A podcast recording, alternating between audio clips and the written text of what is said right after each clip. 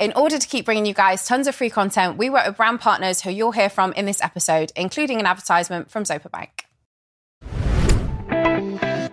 Welcome back to the Talk Twenties podcast. Before we dive into today's episode, make sure you hit that subscribe or follow button so you never miss an episode of us in the Talk 20 studio. Today, I'm joined by Francesca Psychology with over 2.5 million followers across social media. Francesca is finally bringing her viral content into podcast form, and I am so excited for you to hear this episode. We chat about relationships, how to know if someone likes you, how to stop obsessing, how to be more attractive using psychology, and how your trauma controls your life. Of all the podcast episodes we've ever done, this is a must listen. And so if you enjoy this episode, please do share it with a friend. On with the show. Hello, ah. Francesca. Welcome to the podcast. It's Hi. amazing to have you here. I'm so excited for this episode. I cannot even begin to tell you. I'm so excited as well. Thank you for having me. It, honestly, I absolutely adore your content. I could watch your TikToks for hours on end. You are so interesting, so fascinating, and I love the topics that you talk about. They're so related to what we talk about on Talk Twenties podcast. Like they're just so on brand. So I am excited to dive into all Thank of this you. for this I'm so happy to be here as well.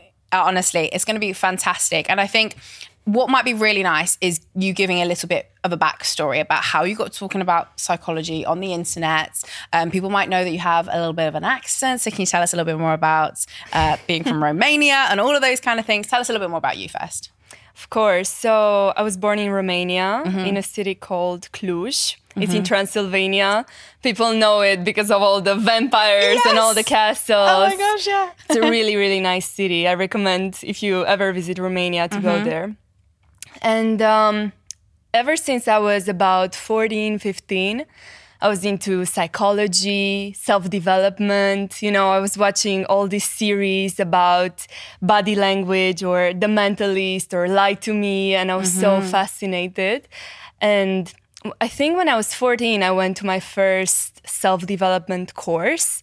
So it was this seminar where you know, people go on stage and talk about their problems, and then there's a psychologist that is doing work with them like live. And mm-hmm. I thought, oh my God, this is fascinating. Mm-hmm. This is what I want to do. This is so interesting. And then I started getting into like Tony Robbins mm-hmm. and um, he was literally like my role model back in the day. I really liked what he did and the impact and the influence he had on people.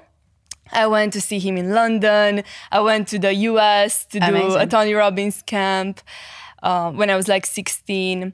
Now I'm not really into that anymore, but it uh-huh. was, I feel like, my beginning and my entrance. At the to- time, it was what you were really interested in. yeah. Exactly. And then I went on to study psychology in London mm-hmm. and I stayed there because I fell in love with London. Because the UK is great, right? Yeah.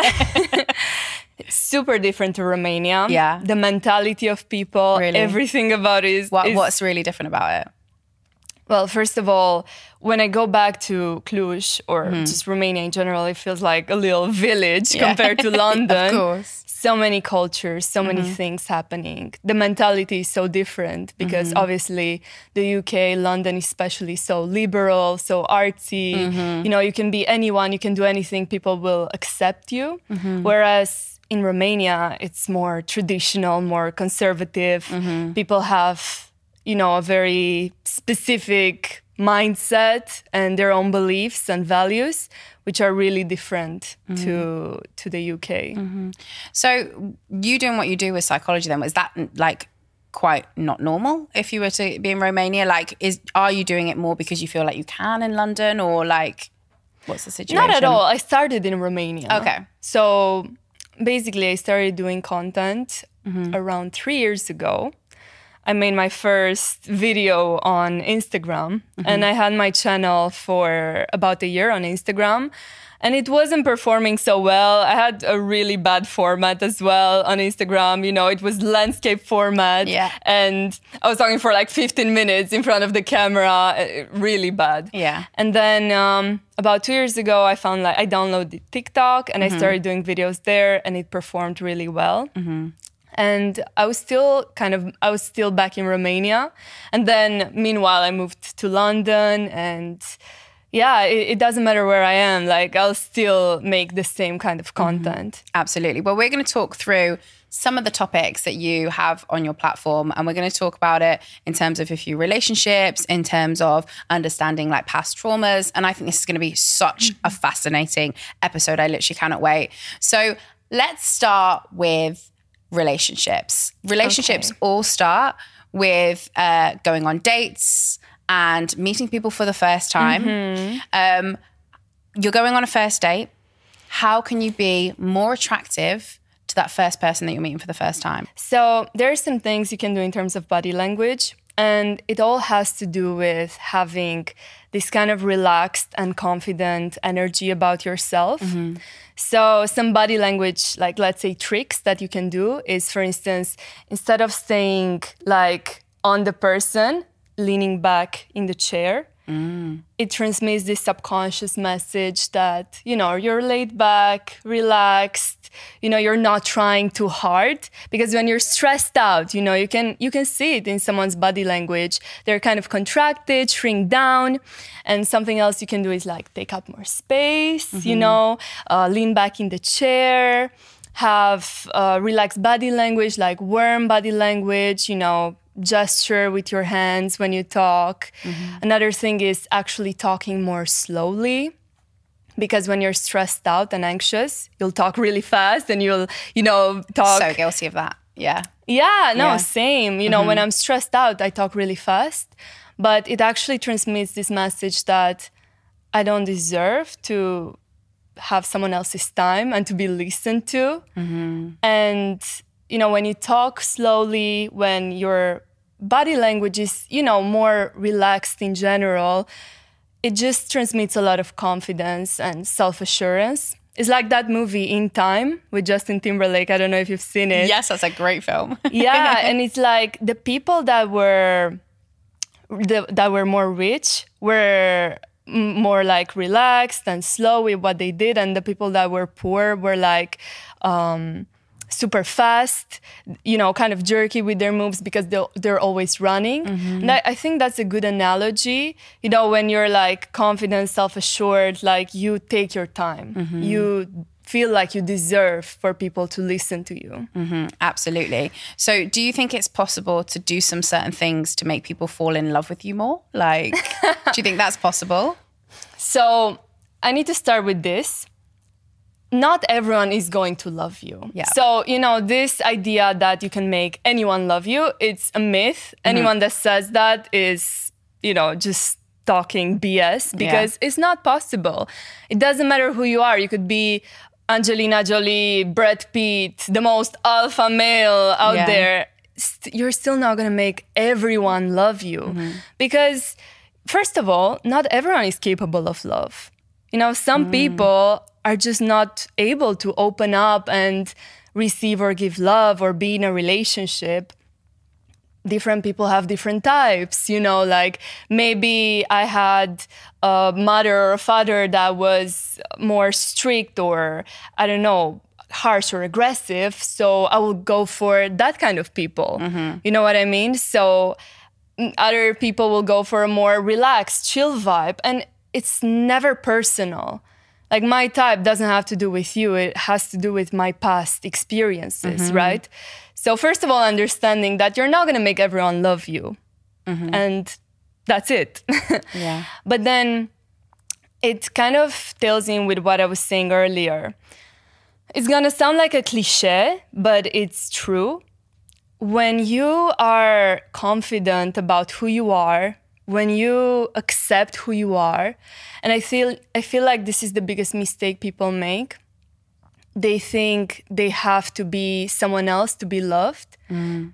you know they see on social media in movies oh girls that get the boys are i don't know they have big lips or a certain body type. Mm-hmm. or you have to be mean or you have to be alpha whatever that means you know? Like you have to be different than who you are and doing all of that kind of transmits the message I feel like I'm not good enough. So I'm trying to be someone else. And people feel it. Mm-hmm. People are not stupid. Even, you know, from the way you do your nails, people can subconsciously tell that you're trying hard and you feel like you're not good enough. You know, a lot of girls will do their nails, I don't know, white because they know boys like it, right? Mm-hmm. And whereas you should do your nails white or red or blue or whatever because you like it, because you feel comfortable with that. Mm-hmm. So it's kind of just accepting yourself, ex- accepting your flaws as well, not only your positive traits. But you know, if you have anxiety or if you feel bad, you know, admitting it, owning it. And this self assurance and self confidence and just accepting who you are is so magnetic and it pulls people in like a magnet because most people will not do it. Most people try to be different, especially in their 20s, especially when they're younger. They feel like they have to be someone else.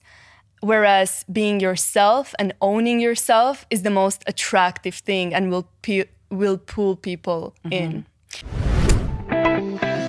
A quick note from our sponsors, Zopa Bank, home of the Smart Saver. I don't know about you, but I'm getting FOMO from seeing everyone have the best time at festivals, seeing their favorite artists. So I'm getting ahead for next year.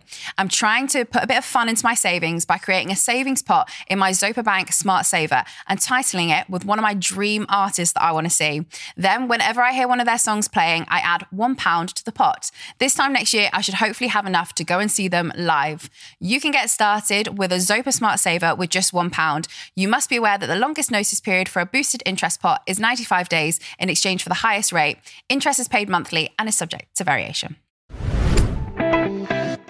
Absolutely. You mentioned a little bit there about people having different types. Mm. Um, what do you think the people that you're attracted to says about you? Like, do you mm. think that there's a certain reason why we might be really interested in this person or that person?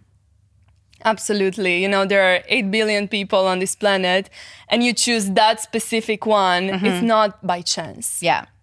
You know, there are studies that show that people, like kids that have alcoholic parents, will tend to go for alcoholic partners, will tend to marry alcoholic partners. Mm-hmm.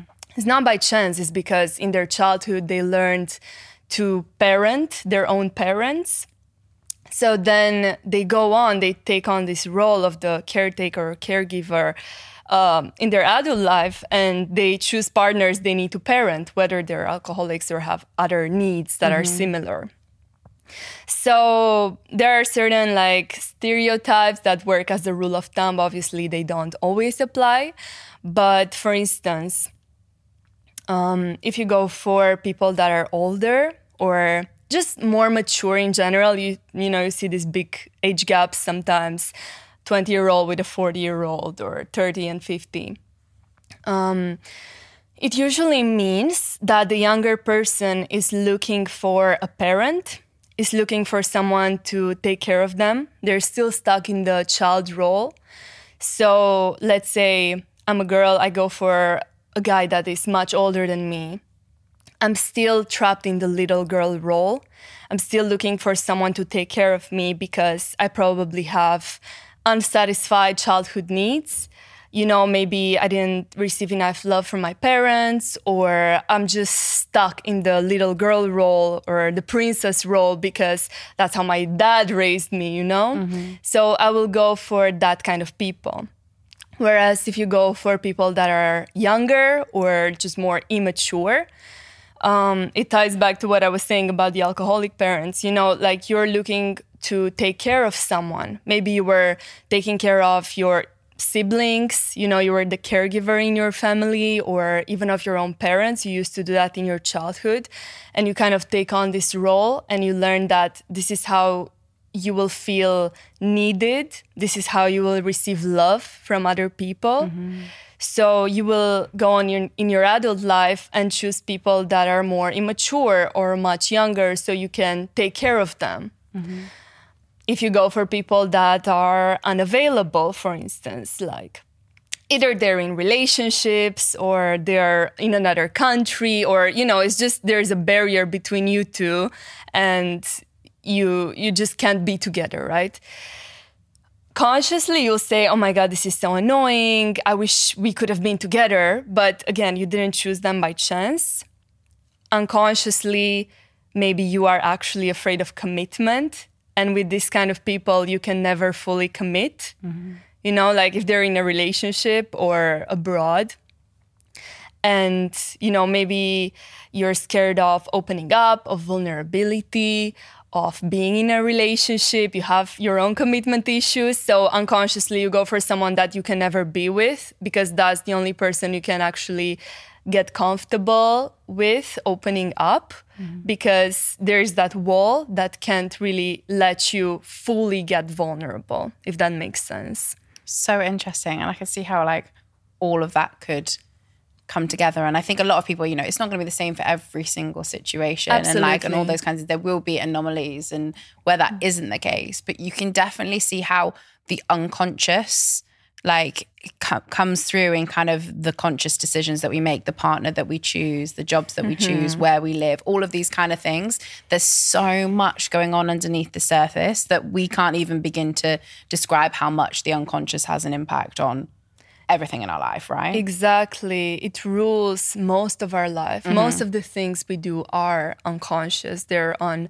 autopilot. Very few decisions are actually conscious. We make them consciously. The partners we choose, you know, how we behave, it's all things that we learned in our childhood, in our past, beliefs that are so old. You know, they could go back to when you were five years old and you're still doing the same things or thinking the same way that you did when you were 5 mm-hmm. Mm-hmm. Going back to the date conversation, then, because we started talking about dating and how to be more attractive on dates. But sometimes it's really hard to tell if someone is actually interested in you, or you might think that they are, but like, are they actually really interested in us? So, how would you know the telltale signs of if someone actually likes you? Mm-hmm. So you make a good point there because there is a distinction between, you know, people that are just attracted to you or have a crush on you, mm-hmm. you know, which shows certain signs like for men, usually they take up more space to assert dominance. Mm-hmm. Women will play with their hair, for instance, or necklace to kind of um, make themselves more attractive. Again, usually unconsciously, or for instance, you can tell if the person you like enters the room and you, you know, kind of adjust your body position is because there's a chemical emotional reaction going on inside of you. So that kind of manifests in your body language. Mm-hmm. Um, even though you might ignore the person, you're still like kind of, you know, you were a bit disturbed by what is going on, or you're just influenced by, by what's going on. But even if you do all of these things, could mean that that person is attracted to you, but it doesn't necessarily mean they really, really like you or want to spend the rest of their life with you. They could just mean it could just mean that they want to sleep with you, for mm-hmm. instance. Yeah. Um, some signs that could tell that someone is actually interested in you, you know, like they see you in a serious way, is um, you know, things like they remember small details about you, they take a real interest in your life, um, they text you or call you every day asking about your days. You know, it's these little simple things. A big one is making compromises. So, for instance, making time to see you even when it's not convenient for them you know, a lot of people will say, Oh, I'm so busy, I can't see you. But someone that really, really likes you, even when they have a busy period, they will still make time to see you. They will still make compromises to see you because they really like you. And that's mm-hmm. how it works. Even if they're in their exam period or whatever, they will still make time to see you. Um, another one, for instance, if you're at the beginning of dating a person, is the, the fact that they're prepared to wait for intimacy and here is not just because they respect your boundaries and they don't only care about sleeping with you, they actually want to form an emotional connection with you. Um, it's also because real healthy intimacy takes time, an emotional connection takes time.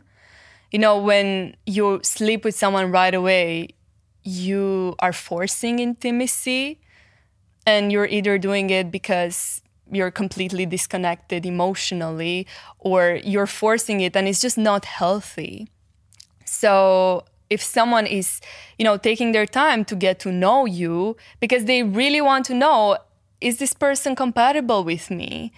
Is this person good, you know, good for me to be in a relationship with? You can tell, okay, this person is serious. They don't just want to like sleep around or they're just attracted to me physically. You know, like waiting for intimacy is a big thing as mm. well. Really interesting. I think it it can feel like a minefield. I know from like a you know I've been in a long term relationship, but I have a lot of friends close to me that in fact nearly all of my friends close to me are single. Mm-hmm. So I hear all these stories like all the time, and yeah. it is really interesting to understand that there's actually like quite a lot of like psychology that goes on to you know how we all kind of behave in all different kinds of situations mm-hmm. and how we can actually understand our brains a little bit more and how we behave to then kind of impact decisions like choosing a partner, going on mm-hmm. dates, and who we should sleep with and who we shouldn't sleep with. So it's absolutely fascinating. But sometimes there might be a situation where you really, really, really want someone to like you. You really want them to like you because you like them so much and you can imagine a whole future together and you think it's going to be absolutely amazing. Mm. But you understand, you learn to understand that they don't feel the same way. Mm-hmm. How on earth do we stop obsessing about that person? Because we've all been there, right? Yes, I've been there myself yeah. several times. I think I'm the right person to talk on this because I had so many experiences with this. And there are more aspects to it. So I think the first thing you need to understand is that many times when you're obsessing over someone, you're not obsessing over a real person, you're obsessing over the fantasy or an ideal mm-hmm. of a person. Like it's it's mostly your imagination. It's mostly, you know, someone you put on a pedestal and you don't see them as a normal human being for who they truly are. You see them you see them as this unicorn. So here it's really important that you start seeing them as a flawed human being. You know, they fart and poop as well, like everyone else. And they have a lot of flaws as well. They mm-hmm. have insecurities. They're not perfect as you portray them in your mind. Then, a lot of times, um, when you're obsessing over someone, it might be because you're not necessarily obsessing over that person, but over who they represent to you. So, for instance, let's say you are a really good guy or a really good girl that maybe is a bit repressed, you know, will not um, express their anger or will not tell people to fuck off. You're, you know, the nice girl, the nice guy.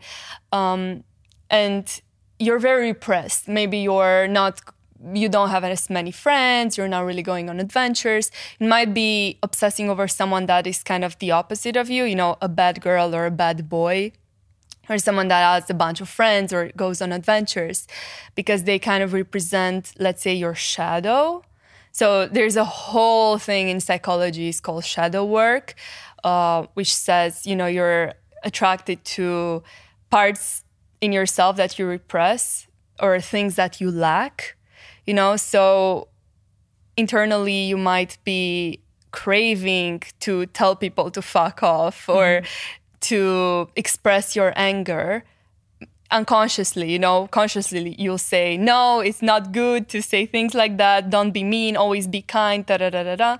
But you'll be attracted to people that are mean or mm-hmm. arrogant or you know are like the bad kind of guy girl or people that have a lot of friends or go on adventures or do crazy things because you don't. Mm-hmm. and here it's important that you start integrating some of these things integrating your shadow it's if we talk about the shadow is a bit deeper and more psychological but it's you know things like start expressing yourself more you know? Maybe put some boundaries with people. Stop being so nice. See what exactly do i like in that person that i'm obsessing over what is it about them specifically? You know, some people say, oh, it's the cuddles or it's the blah, blah. Mm-hmm. It's like, no, you can get cuddles from anyone. Yeah. What specifically about that person are you obsessing over? And try to integrate those things in your life. Is it the fact that they go on adventures? Start going on more adventures. Start creating a group of friends. Start creating that confidence or that charm or that charisma that you really like in another person. Sometimes you're obsessing over someone's life, not, you know, who they are as a person. Mm-hmm. Um, another thing when it comes to obsession, there are so many elements and aspects to obsession. We could I can talk about it. Yeah, we do a whole podcast for, on it. yeah, I could do a whole podcast on it. Another element is um, the trauma that comes with it. Mm-hmm. A lot of times you're obsessing over people that will like touch your trauma. So, for instance, a lot of people don't feel good enough or don't think they're worthy of love. So they will go for people that they see as superior to them or people that reject them because it triggers and touches their trauma. And so they start obsessing, not over that person, but they kind of try to validate themselves by winning over that person. They kind of try to gain validation and prove to themselves that they are good enough, that they are lovable. And they tell themselves, if I'm going to conquer this person, I'm finally going to be good enough. Because maybe my mom was emotionally unavailable and you know made me feel like i'm not good enough or i'm not worthy of love and so i'll go for someone that kind of reminds me of that childhood trauma of my mom you know just as an example and if I win that person over, I will be worthy. It's a trap, obviously, it doesn't work. A lot of times, like, even if you do conquer or win over that person that rejected you or made you feel like you're not good enough in the first instance, the moment you get with them, you lose interest. You're like, you're obsessing, you get them, and then mm-hmm. you're not interested anymore. It happens so many times. You know, you see like uh, the chaser or the hunter stereotype. Uh, when it gets its prey, like mm-hmm. they lose complete interest because it was never about the person. It was kind of your own trauma and you trying to gain validation mm-hmm. and so on. You mentioned there the word trauma, and I think it's something that we don't often talk about enough.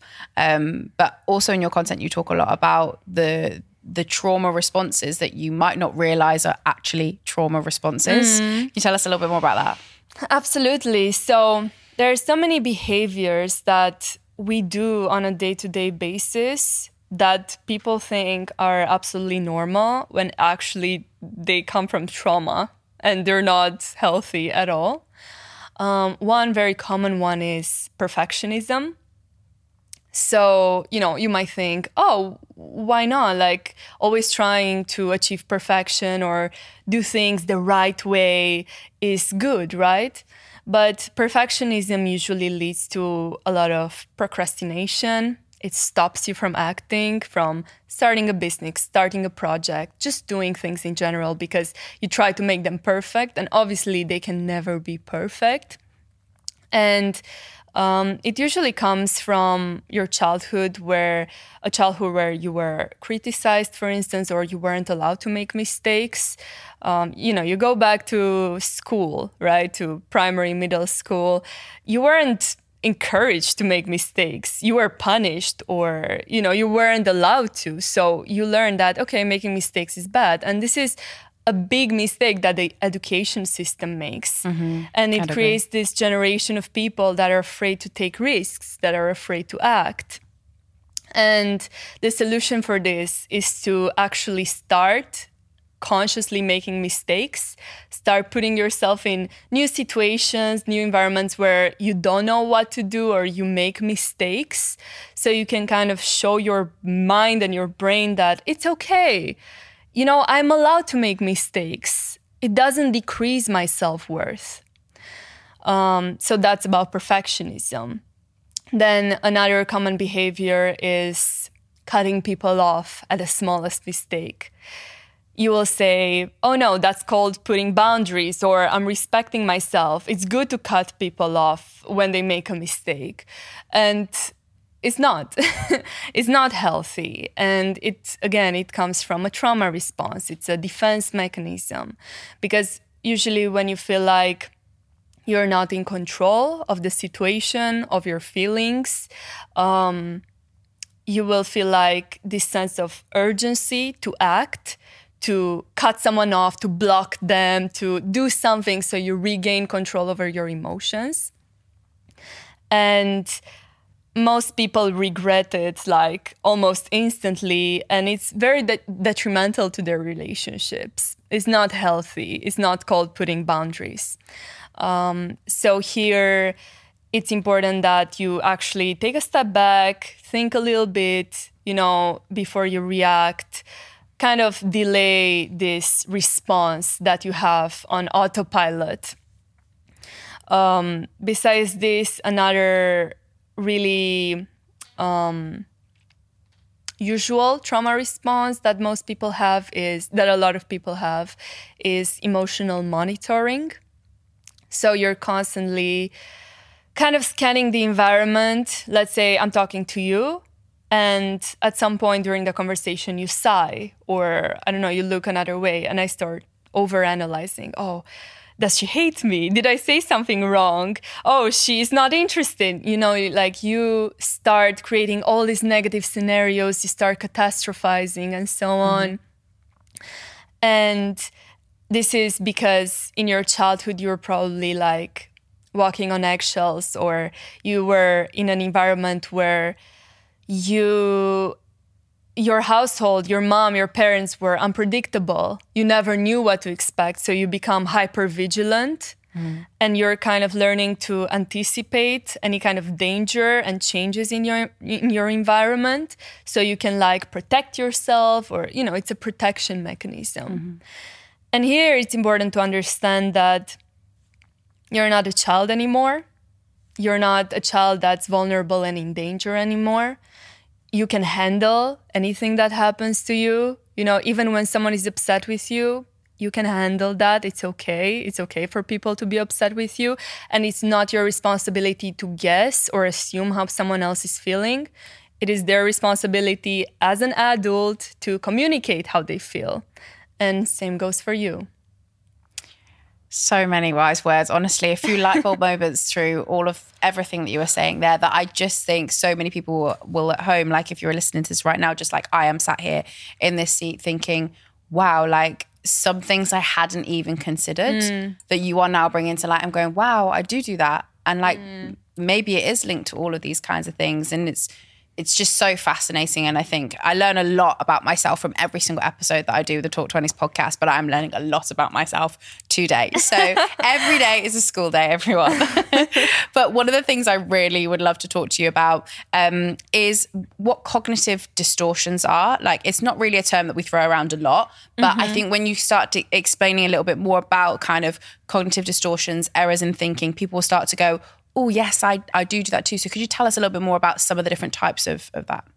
Absolutely. So, cognitive distortions, to put it simply, are errors in thinking. Mm-hmm. So, basically, it's a wrong way of thinking that makes you suffer. And there are 10 in total. Um, a few examples are, for instance, black and white thinking. So, black and white thinking basically means you either see things or as good or bad. I either succeed or fail. It's either this or that, you know? And this is a child's thinking. You know, when you watch cartoons, it's like, oh, the good guy and the bad guy, you know? And like, this is how children think. It's either good or bad. As an adult, you need to develop this complexity and to see nuances in people in different situations because no one is good or bad. No no situation is good or bad. It's always gray. There are always so many nuances to mm-hmm. everything. It, things are so complex. People are extremely complex. It's so simplistic and just out of touch with reality to say oh that person is good or that person is bad or oh, this was a success or this was a failure. And it's important to develop this complexity. Another cognitive distortion is overgeneralization. So, saying things like, oh, all men are pigs, all women are gold diggers, you know, um, putting these labels on certain categories of people. again, extremely simplistic and it's so detrimental to your relationships because if you come with all these filters, because this is what cognitive distortions are really, they're filters, mental filters that don't allow you to see reality as it is. You know, it's like I if I have these preconceptions, these beliefs about how things are, you know, even when I meet a good guy or a good girl, I think, yeah, but actually, you know, they're a guy, they must be like this, or they're a girl, they must be like this because you had a previous experience in your childhood or you know you got cheated on once and now you think everyone is going to cheat on you stuff mm-hmm. like that and it just makes you suffer um, another one is personalization so for instance personalization is quite a little bit of a narcissistic trait a lot of people have it so don't worry if you have it most most of us do uh, you think what the other person says, what the other person does, it's about you. It has to do with you. Um, in psychology, we call this the spotlight effect. Like you think people are watching you, or you know everyone cares about what you're doing, when in reality, no one gives an f about what you're doing. Everyone cares about their own business, mm-hmm. And yeah, it's important to realize people don't really care Another one, another cognitive distortion is catastrophizing. So this is saying things like, oh my God, I'm so stressed out about this exam because if I fail, I'm gonna be kicked out of uni. And if I do this, I'm gonna be homeless and I'm gonna die. And like you catastrophize, yeah. you see the worst possible outcome in every situation. You're just giving yourself unnecessary anxiety some people say, oh no, I'm just preparing for, you know, like a plan B or the worst possible outcome, uh, or I'm being realistic. But you're not being realistic. That's not being realistic. Realistic is seeing, yes, seeing what could go wrong and having a plan B, which is good, but also seeing what could go right and kind of having that neutral energy and mindset when you go through things, knowing, okay, even if the worst things happen, like I can handle it and it's okay. But the best thing could happen. Uh, so yeah, there are a bunch more, but so many.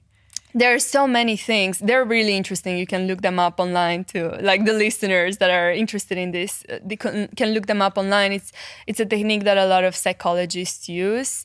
It's really powerful, and you can apply it by, uh, for instance, journaling and just noticing, okay, when are they coming up? When I, when am mm-hmm. I using a cognitive distortion?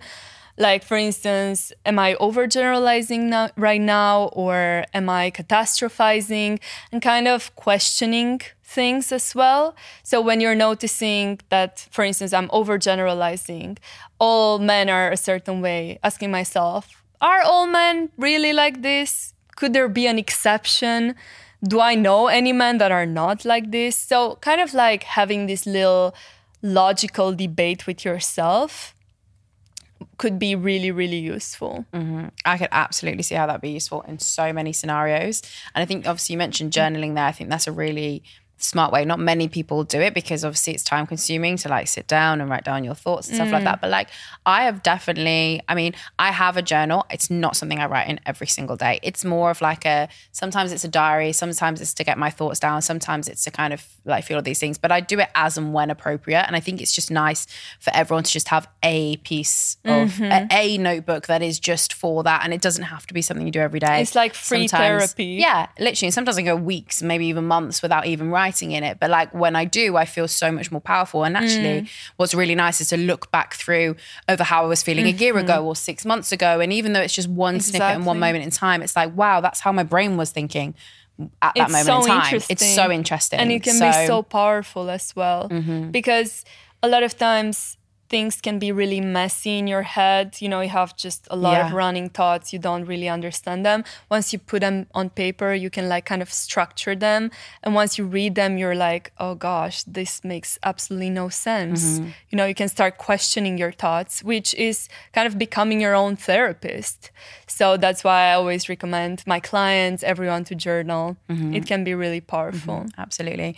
I think one of the things that I've kind of thought from this episode is that, wow, like Francesca, you know so much. You must have life all figured out. And I think all of our listeners would, you know, we'd all think that you probably feel that way too. But like, I'm sure that there are some things that you do not have figured out. Um, so, is there anything that springs to mind when you're talking about like a, an adulting failure or something that's gone wrong in your life? And actually, maybe you could look at your psychology and go, actually, why on earth did I do that? Or like, why did that situation happen? Mm. Is there something that springs to mind in terms of like adulting failure that you could share with us? Yeah, absolutely. I don't have it all figured out. Glad to hear it. Absolutely not. And I'm able to make all of this psychological, relatable content because most of it, 90% of it, is from my own experience and my mm-hmm. own life. So I've made all of these mistakes or you know, I've gone through all of these painful situations and I maybe found a solution that worked for myself. So I share it online. So, you know, I don't necessarily see things, anything as a failure or a success because I always can see how that thing, you know, had to happen Of course. Um, because I learned something out of it or it made me the person I am today and so on. But I think a lesson that I had to learn when I left home, when I, when I went to uni, more specifically, was kind of um, to stop listening to other people's advice so much, especially my parents. And it can sound a bit crazy when I say it, like, oh, stop listening to your parents or to other people. You know, maybe they can give you really good advice. But the thing is, my whole life, I was kind of a people pleaser and I kind of molded my personality based on what people expected me to be. Like, I always wanted to be the perfect golden child for my parents or the perfect student, you know, the perfect golden human being. Mm-hmm. And because of this, I was never kind of listening to who I am and I never kind of developed my own opinions, preferences, you know, strong beliefs, a strong identity and personality. And I was really dependent on like my parents, for instance. I always, even when I went shopping, like I had to FaceTime my mom and ask her, Oh, how does this look on me? Should I buy it or not? Like I couldn't even buy something without asking someone else for advice. Or, mm-hmm. you know, in my relationships, anytime I would have a fight or I would not know what to do, like I would call someone, a friend, my mom, my dad, you know. Mm-hmm. And first of all, a lot of times the advice is so shit. Like they have good intentions, Yeah. but a lot of people will, you know, first of all, don't ask people for advice that haven't achieved the thing you want to achieve. Great advice in itself. Yeah. like a lot of people didn't have good relationships themselves and would give me advice or you know Yeah. they would give me like career advice and they didn't have a career a good career or they weren't successful i was like why am i listening to them um, but even if the advice is good it's really important that you actually start making your own mistakes and you start making your own decisions I feel like in your early 20s, you kind of start becoming an adult, you're a young adult, and you start forming your personality. Um, and it's important that you start making your own decisions and you take responsibility for what you do as well.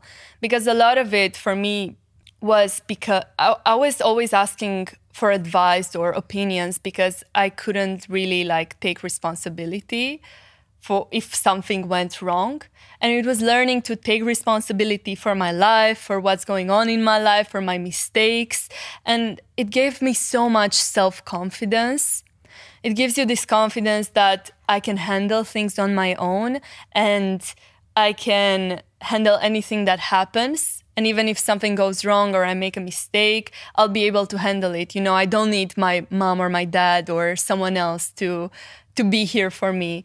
And that makes you really confident. So i think that would be a big lesson that i learned and that i recommend people to kind of start doing people that are in were in my position or are in the position i was in uh, where they are maybe people pleasers or they don't really have a really strong personality or self center and they're kind of moldable and flexible Absolutely.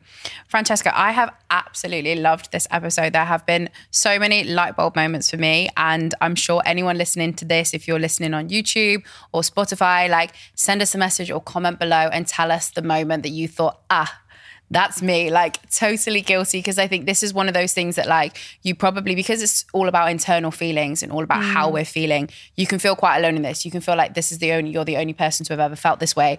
And believe believe me you, you, would not be sat there if you were you're the only not person. alone. no 100% 100% so please share below. I felt this in my 20s i felt like this before because it really helps us create more content like this. And thank you so much for coming into the studio and recording this podcast with us. You have been an absolutely incredible guest. Honestly, I love this episode so oh, much. Thank you so much. It was such a pleasure and it was so nice. You're such a good host oh, as well. Thank you. too kind, too kind. Um, but the one thing that we always end the podcast with is we always ask the same question to every single one of our guests. And it's if you could look back to 20 year old Francesca and give her just one piece of advice that would see her through her 20s, what would you want to say to her? So if I would go back um, to my to the version of myself when I was 20, I would say just relax and stop stressing out about the future. Mm-hmm. Even if you go through really painful things, because I did went, go through certain things that made me feel like I was going to die. Yeah. You're not going to die. You're going to be okay. You will be a- able to handle any situation that comes your way. You'll be okay. Stop stressing out. Everything is going to work out. You're okay amazing advice. I think every single person in their 20s needs to hear that. Thank yeah. you, Francesca. Thank you so much for having me.